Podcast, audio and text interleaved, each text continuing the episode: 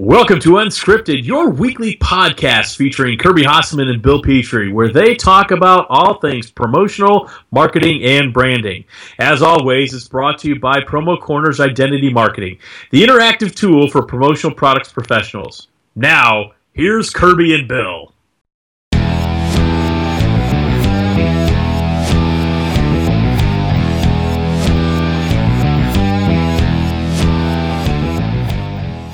Welcome to the first November 2016 edition of Unscripted.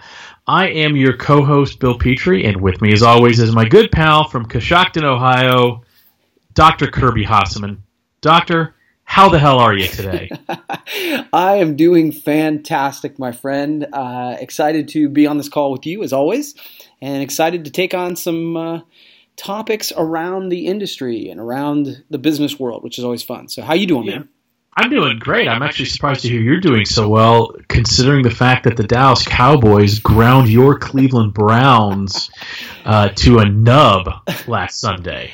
Yeah, it's a that's a pretty exclusive club. The people who've beat the Cleveland Browns this season, only every person we or every team we've played. So, Well, I'll, Congrats. I'll thank I'll thank you not to use that tone with me, um, especially especially when speaking of the greatness that is the Dallas Cowboys. Um, Well, the- so the thing is, is the I'm- Cowboys are pretty good, and I actually am rooting for them. They got uh, Ezekiel Elliott, for, former Buckeye, on there, so I'm rooting for the Buckeyes or for the uh, Cowboys. But I'm just not sure this was their signature win. Oh no, no, it was not. But you know what? If I do think of things that are signature, you know what I do think of Kirby What's that? is this week's sponsor of Unscripted. They have a signature, or Bay State Specialty Company has a signature gift collection line that hmm. might be the perfect solution for client gifts, and we really are in the gift giving season if you think Yes, about we it. We are. So, you know, clients can mix and match popular housewares, cutting boards, utensils, oven mitts, and more. Elegant organizational bag. It's a truly unique and remembered gift. So, if you have a moment, I encourage all of you, I know Kirby does too, to go ahead and check them out at baystate.com. Now, Kirby, I always thank you for having the courage to do this podcast with me, and I, I say that again today because of the the Cowboys trouncing of the Cleveland Browns. Yeah. Do you have a top? Do you have the courage to start us off with a topic today?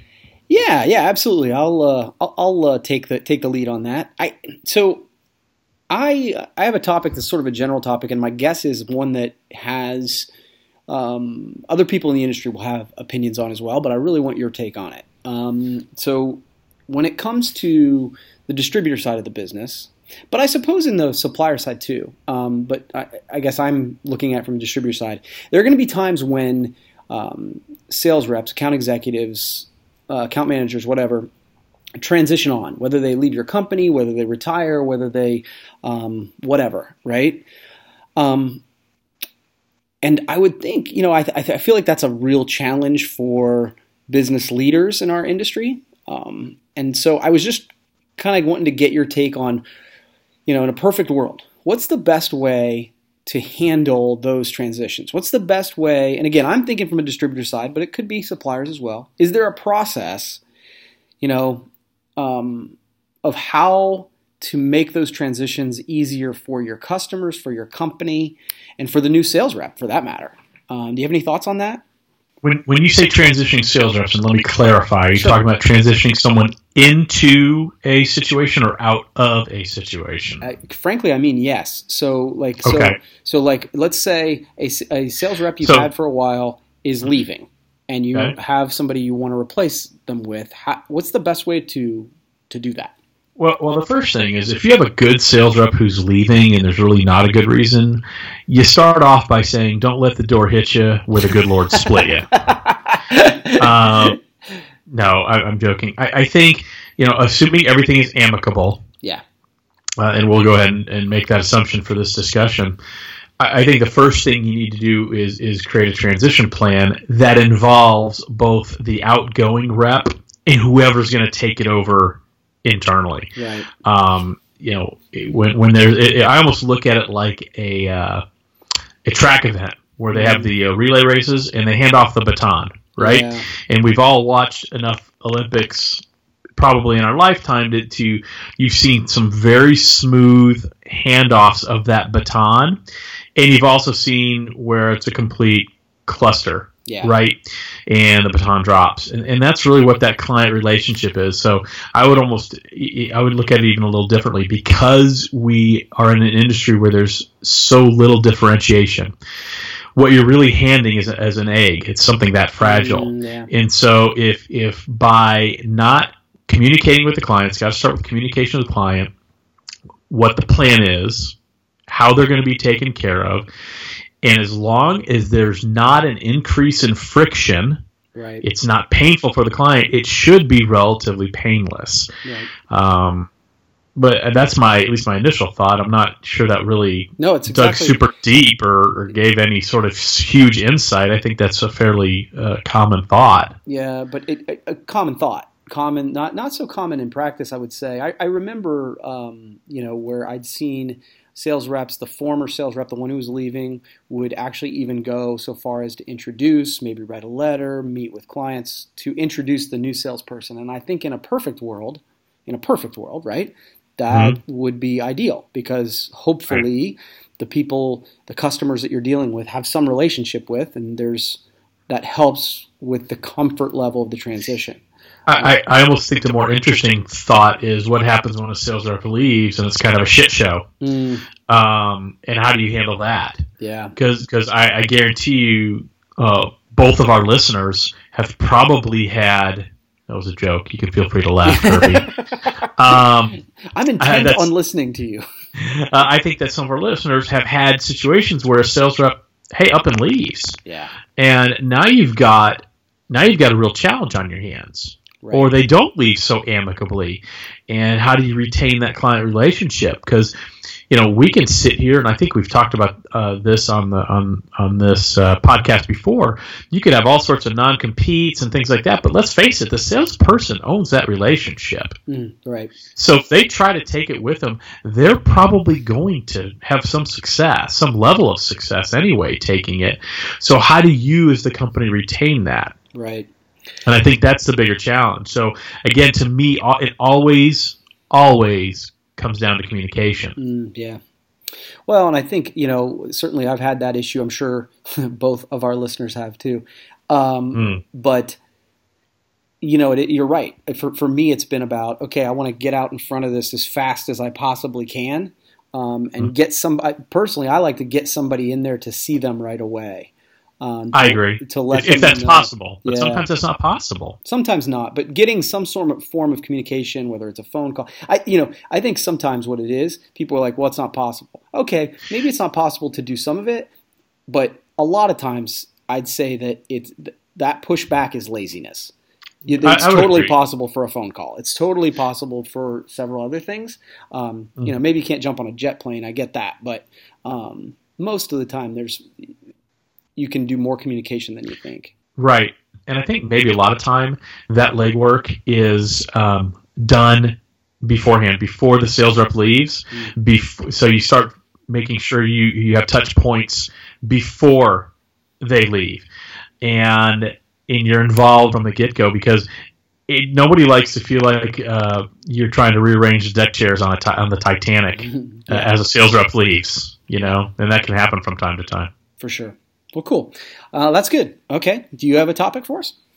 I do. So um, last Friday, so I guess November the 4th, the ASI Power 50 list came out. Mm-hmm. And I'm always intrigued by this list.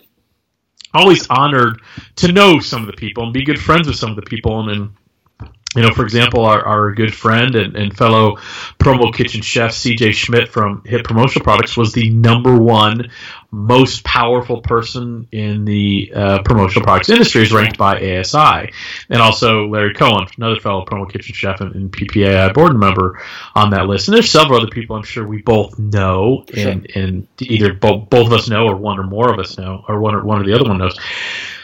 But I always wonder what's really the value of this list. What does it mean? And that's not to disparage anybody on this list. I mean, the, the list is filled with great thinkers and great innovators and really good people um, that are good for our industry. But I just wonder what this list even means and what is the criteria. It's so subjective. I, I I'm always fascinated by this list, and then I read it. I'm like, well, I don't even know what that means. so why is like, for example, if I'm looking at at uh, the list. Number 10 is Jeff Lederer from Primeline. Mm-hmm. Really good guy. And certainly he's done some great things with bringing on, uh, uh, you know, they, they bought Jetline and, and he's done a great job. Why is so Jonathan Isaacson from Gemline is number 11? Why is Jonathan Isaacson number 11? Why is Jeff Lederer 10? Why isn't it reversed? I, I just don't get the criteria. Sure. And, and I don't I don't understand.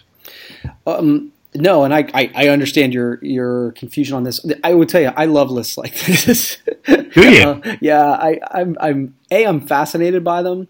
Um, they are, I think, great uh, conversation pieces for people like you and I. Um, and I, for me, I'm always like, okay, like I, to me, it's just one little gauge from one niche uh, group that says, hey, this is who we think are important sure, it would be cool to have a little bit more on the criteria. But I, you know, from my perspective, the, the analogy back to sports, you know, if you're on this list, you're a big influencer in our industry. Um, between 10 and 11, you're you know you're picking. You're picking between um, great. If you're on the list, you're a big and great influencer in our industry we're picking. Um, sorry to to You're use picking nits. Yeah, picking fly shit out of pepper as. Uh, no, I, I get it, but here, here's the thing. Who, who I, I think it's almost like it's like the Pro Football Hall of Fame or something like that. Mm-hmm. There's all sorts of weird criteria, and you know what? That's fine. I just think for something like this, it would be good to know the criteria and maybe who at ASI or internally at ASI or outside of ASI was was polled to create the rankings because I mean it is subjective and I'm cool with that. I generally like lists like this too, but you got to be kidding me. Paul Bellantone at number thirty? Come on. well, I, I, I mean. Think, I think. I, I, just, I mean, I don't know if that's just a snit between ASI and PPAI, but that seems way out of whack. Yeah. I so so from my perspective, to add to it, just to make this a little bit more of a uh, robust list or or more add some more behind it. is just some explanation behind their impact and their influence in the industry yeah. would be super interesting just as an add-on I, I actually really I like I say I love the list but just a little bit more um, hey they did this or they did that um, to justify the the ranking I think that would be interesting. Right that's all I'm talking about. And I think maybe you and I should come up with a list of the 50 least influential people in the industry. So if you're on the if you're 50, does that make you more influential or less on that list? Um, I think the number one least influential person in the industry would be. Uh, so if you're number one on that list, you are out of the 184,000 promotional products professionals. You are number 184,000. Oh, okay, so, so it will be back. Number one, you don't want to be number one. okay. so if you're number 50, your hope would be next year. I'm not on this damn list. Yeah. I like it. I I love all these lists. Like I, I think it's I, like the the social media influencer list that Dale Denham does. I think is interesting. Sure. I think Jeff Jacobs did a list that was really interesting. And and to, to, you know to be totally um, you know, above board. I was on the list, so of course I feel right. better about that list. Well, and, and I was on Dale's list, but here's my thing: both of those lists were transparent. Right. I knew it was Dale Denham, and I think John Norris may have participated in that, maybe a couple others, and there was an explanation of why. Yeah, yeah. Um, Same thing with Jeff Jacobs' list. It was Jeff Jacobs' per- opinion, and you know what? He is entitled to it. And I'm not. I just. I think it would be cool to see what group of people or individual came up with these rankings and why, uh, you know, Norm Hullinger from Alpha Broder is one slide ahead of Marty and Jeremy Lott from Sanmar. You know, I, there's, I'm sure there's a reason. Yeah, I would just like to see it. That's it. Nothing more. Yeah, no, it's it, honestly this is interesting, and I think to your point, I just want to reiterate because I know you are not disparaging any on the list or even questioning the list, like you know the, oh. the order oh, and no. that. Just just curious to know the the rationale for it, and I that that would be interesting. All right, Kirby, I think we have beaten that top 50 Power 50 dead horse uh, enough. What's your topic? What you, I'm sure you have another one for us. I do, I do, and again, a little bit more of an industry philosophical question, I guess. Um, I, as so, I, one of the topics I hear a lot is about bringing new talent, whether it's young or you know, like uh, it's always talked about millennials, but I don't necessarily care about that. But bringing new talent into the industry. And I Yes. think historically, you know, a lot of the salespeople, distributor salespeople, have been on uh, commission, straight commission in many ways. Um, and I guess my question, and a question I'm honestly asking at Hasseman Marketing, is do we continue down that road? Is that still the best way? Or do we modify? Do we look at bringing in young or inexperienced talent and paying them for a year or two to get them off the ground? Um, do you know what other people are doing? Do you have opinions on this? I'm curious. I, I absolutely have opinions on this. So, you know, we, we here's the thing. You know, when I graduated from college, and, and I think you as well, I, I was debt free. Um, I was very fortunate to be debt free. I didn't have student loans. I don't know if you did or not. Mhm. Um, but I think these days, most kids are, are getting out of college and they've got a significant amount of student loan debt attached to them. Mm.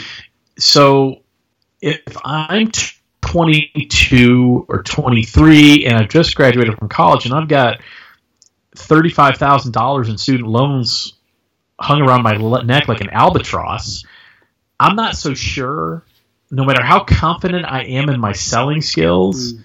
That a commission only model is going to blow up my skirt. Mm.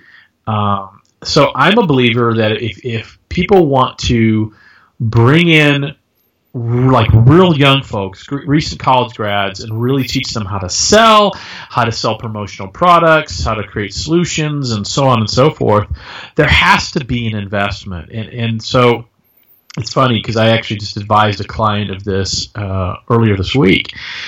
You pay them enough to cover some bills. Mhm. I- and, and my suggestion, the number I came up with was about two thousand dollars a month, Right. right? So about twenty four grand a year. And that's enough. So to have a decent place to live, uh, be able to pay off some of the, you know, keep paying on their student loans, have something to eat. But then you give them a reduced commission. So if your normal commission would be a 50-50 split, for example, Mhm. I would be willing, and I again, I'd have to put the numbers together because when it comes to numbers, my brain does not work that way. I have to write them out physically and Sure. really look at them. But so I'd have to see what exactly what the math is. But my my my gut tells me the way I would do it is uh, about a twenty four thousand dollar salary, a reduced commission, something along the lines of thirty percent, or maybe even twenty five Right. uh, and then that would be reviewed quarterly. Hmm. And you know, we would if and, and the goal would be at the end of the year, at the end of that twelve months, they get on full commission. Yeah. You've made the investment, they've made the investment. Now, another interesting twist you could do is that same scenario, but then they pay back some of the salary. I don't know. That would be interesting too. I never Yeah. thought about that till right now, but I'm not sure that would fly. So let's just ignore that. it's unscripted. Um, so no, I, I think that's good. I, it's actually kind of the model I was considering, but just trying to get my head around that. And obviously, you know, from a distributor side, you got to spend more time on the front end making sure your hire is right. So You, you, you do, and, and again, if you're really serious about running a business, you're gonna have to invest. Yeah. No, but very few of us are so great that someone's essentially willing to come work for free right, until they learn the industry. yeah, no, that's good. I think we've put a good button on that, Kirby. So I think we've got time for one more, and I think it would be almost irresponsible of us if we didn't discuss the outcome of the U.S. presidential election this week. Yes, yes. So, uh, for those of you who are not aware, um, in a large upset, uh, Donald J. Trump, the Republican nominee, defeated Hillary Rodham Clinton, the Democratic nominee. And here's what I hope. So I, I am not going to get into who I voted for. I'm not going to ask who you voted for. Okay. But what I really hope is that now that the well, a couple things.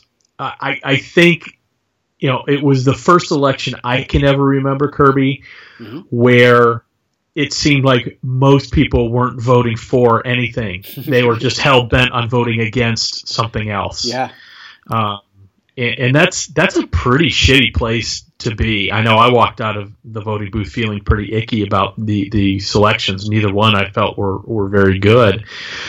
And it seems like I and, and by the way, I was stunned Trump won. Mm. I, I I was very much of the opinion that going into election day that, that Hillary would li- win in a fairly sizable margin. I just did not see it coming. And and where I've arrived at, I think it's a almost a, a, a collective middle finger to government in the right. way it's run. And so I don't know if you feel the same way, but my hope is that now that all of this unpleasantness of the election is behind us, that we can start respecting the office of the president, even if people may not respect the person sitting in that office. Um, we're still hopefully one country, but uh, I don't know. What do you think about the election? What what are your perspectives on that? You know, I I think I have a hypothesis about this that ev- every four years our economy and our um, mental state as a country takes a dip because the most powerful people in the country, or potentially going to be the most powerful people in the country, are telling us how shitty our lives are. Mm-hmm. Um, and so, pretty much every four years, I'm super excited for the day after the election, regardless of sure. who wins. And as you know, I, as I often think that that the the city council people, the uh, local state representatives, those local folks are mm-hmm. actually more important in many ways than than the president. Um, what I said to my daughter, the, um, you know, just after the election was, you know, Warren Buffett was successful regardless of who was in who was president. Bill Gates, yeah. successful. And then the people who are dumpster fires tend to be dumpster fires no matter who's in office. And so, well, well being, being a dumpster fire is somewhat of a choice, just like not being a dumpster fire is somewhat of a choice. Yeah. So I, you know, I, I I'm with you. I think we all need to, you know, the day after the election, it's hard to do. Um, kind of do our best to unite because we are all Americans and not to be all rah rah, but at, the end of the day, um, I have to go back on you know the day after and get back to work, and so.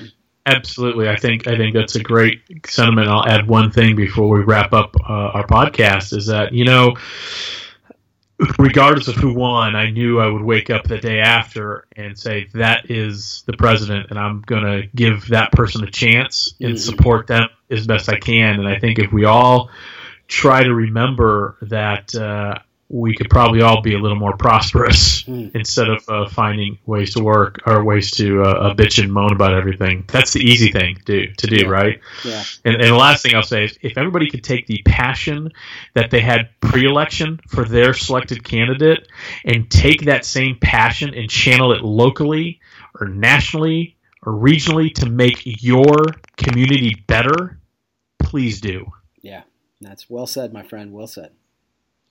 Well, I think that's all the time we have for Unscripted today. Um, I think we should also say uh, I did cast one vote. That's very important. Mm. I cast my vote for this week's sponsor of Unscripted to Bay State Specialty Company. Absolutely. We're all excited about that election. Yeah, it was. There was no hanging chads. There was no dangling participles. There was no electioneering. it was. It was a pretty clean sweep for the good people at Bay State, and you know why? Because their platform is really a perfect gift solution, Kirby. So uh, any clients that are looking for any sort of kitchenware, housewares, uh, oven mitts, utensils, and they can put it in an elegant bag to, to, to for a truly memorable gift. I mean, that's really what we're talking about here. It's a gift that keeps on giving. So if you'd like to cast your vote for Bay State, and I encourage you to do so, as does Kirby, please go ahead and check them out at baystate.com. Cool, man. Well, thanks for taking the time to talk to me today. And as always, I always welcome your input, but I welcome the input of everybody listening. So let us know how you think we're doing. Uh, absolutely. We'd love to hear from you. So thanks again. Everybody have a great week, and we'll talk to you soon. Once again, thank you for listening to Unscripted with Kirby Hasseman and Bill Petrie. As always, brought to you by the good people at Promo Corners Identity Marketing, the interactive tool for promotional products professionals.